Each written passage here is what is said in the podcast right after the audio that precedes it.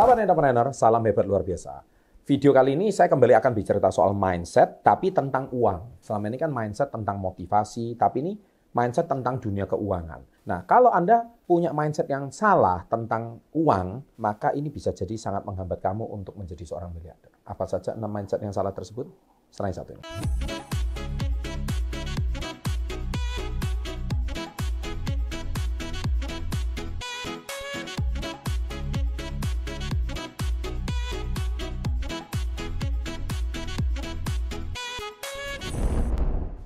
Mindset nomor satu, jangan ngutang kalau nggak mampu bayar.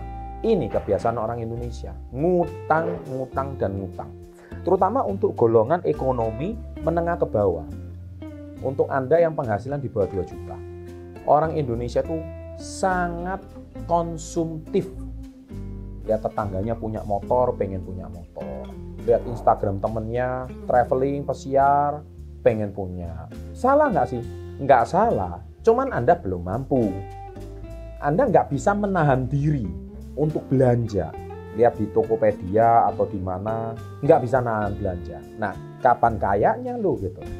Akhirnya curhat di DM Instagram saya. Itu paling banyak sudah. Pak, saya menyesal Pak setelah saya mendengarkan konten Bapak. Saya baru sadar Pak, sekarang saya ini memang manusia yang konsumtif. Bla bla. Ya, akhirnya penyesalan selalu buat apa?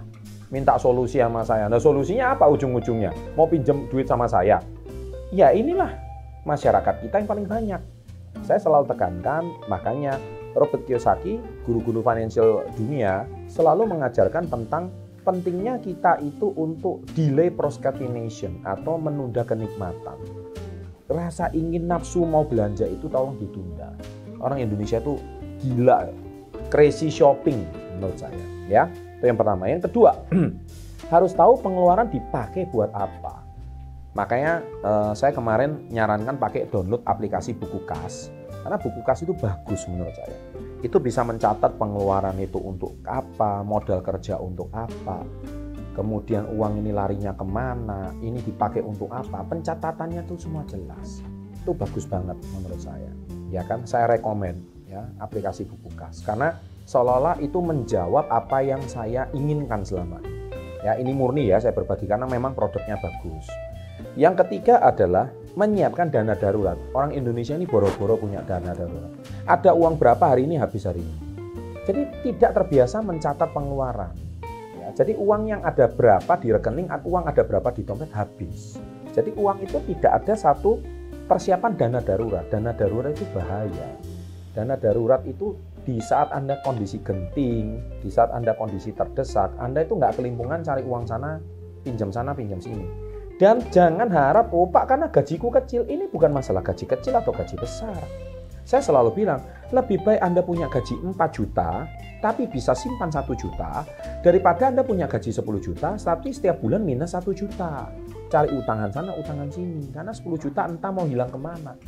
Nah orang yang 10 juta ini nanti kalau gajinya naik dua kali lipat 20 juta tetap minus. Kenapa? Dia tidak tahu cara ngelola uangnya. Nah ini mindset yang salah tentang uang. Nah yang kelima, sorry yang keempat, buat uang bekerja untuk dirimu.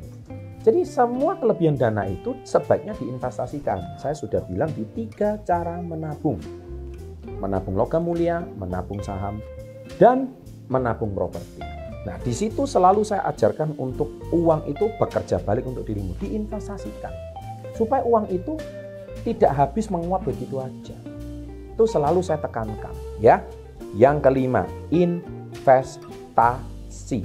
Nah, inilah mindset yang tidak pernah dimiliki oleh orang-orang yang nggak punya kecerdasan keuangan. Selalu ada berapa, habis berapa. Nggak pernah selalu berpikir untuk investasi orang miskin berpikirannya tuh selalu kalau hari ini ada uang ya salah. Oh, ngomong rezeki tapi harus kita syukuri. Benar kita dapat duit. Tapi ketika uang nggak ada, bingung. Saya dapat ujian dari yang di atas. Memang benar. Cuman masalahnya ujiannya ini nggak habis-habis. Bukan karena ujiannya nggak habis. Kamunya aja nggak punya ilmunya.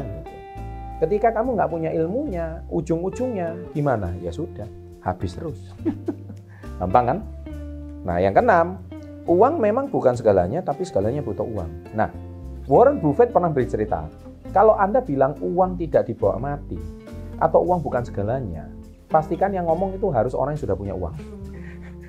Jangan anda orang yang nggak punya uang terus ngomong seperti itu, itu nggak pantas. Kalau orang yang sudah levelnya kayak, nggak usah ngomong kayak Warren Buffett, level bebas finansial aja. Kalau anda ngomong uang nggak dibawa mati, itu wajar. Uang seharusnya diberikan atau dipergunakan untuk menolong orang lebih banyak. Nah itu dia kualitas karena dia orang yang sudah punya duit. Tapi yang ngomong masih punya masalah keuangan terus ngomong uang nggak punya uang nggak dibawa mati, itu artinya pertanda kefrustasian pertanda Anda itu menjadi orang yang frustasi dan menggunakan kata-kata itu sebagai pembenaran diri. Ini yang sering terjadi. Ya, semoga enam mindset ini Anda silakan hayati, Anda silakan cermati, ulang-ulang-ulang-ulang video ini sampai masuk. Saya percaya Anda akan menjadi orang yang sangat cerdas di masa depan. Sukses selalu, jangan lupa like-nya. Selalu salam hebat, luar biasa.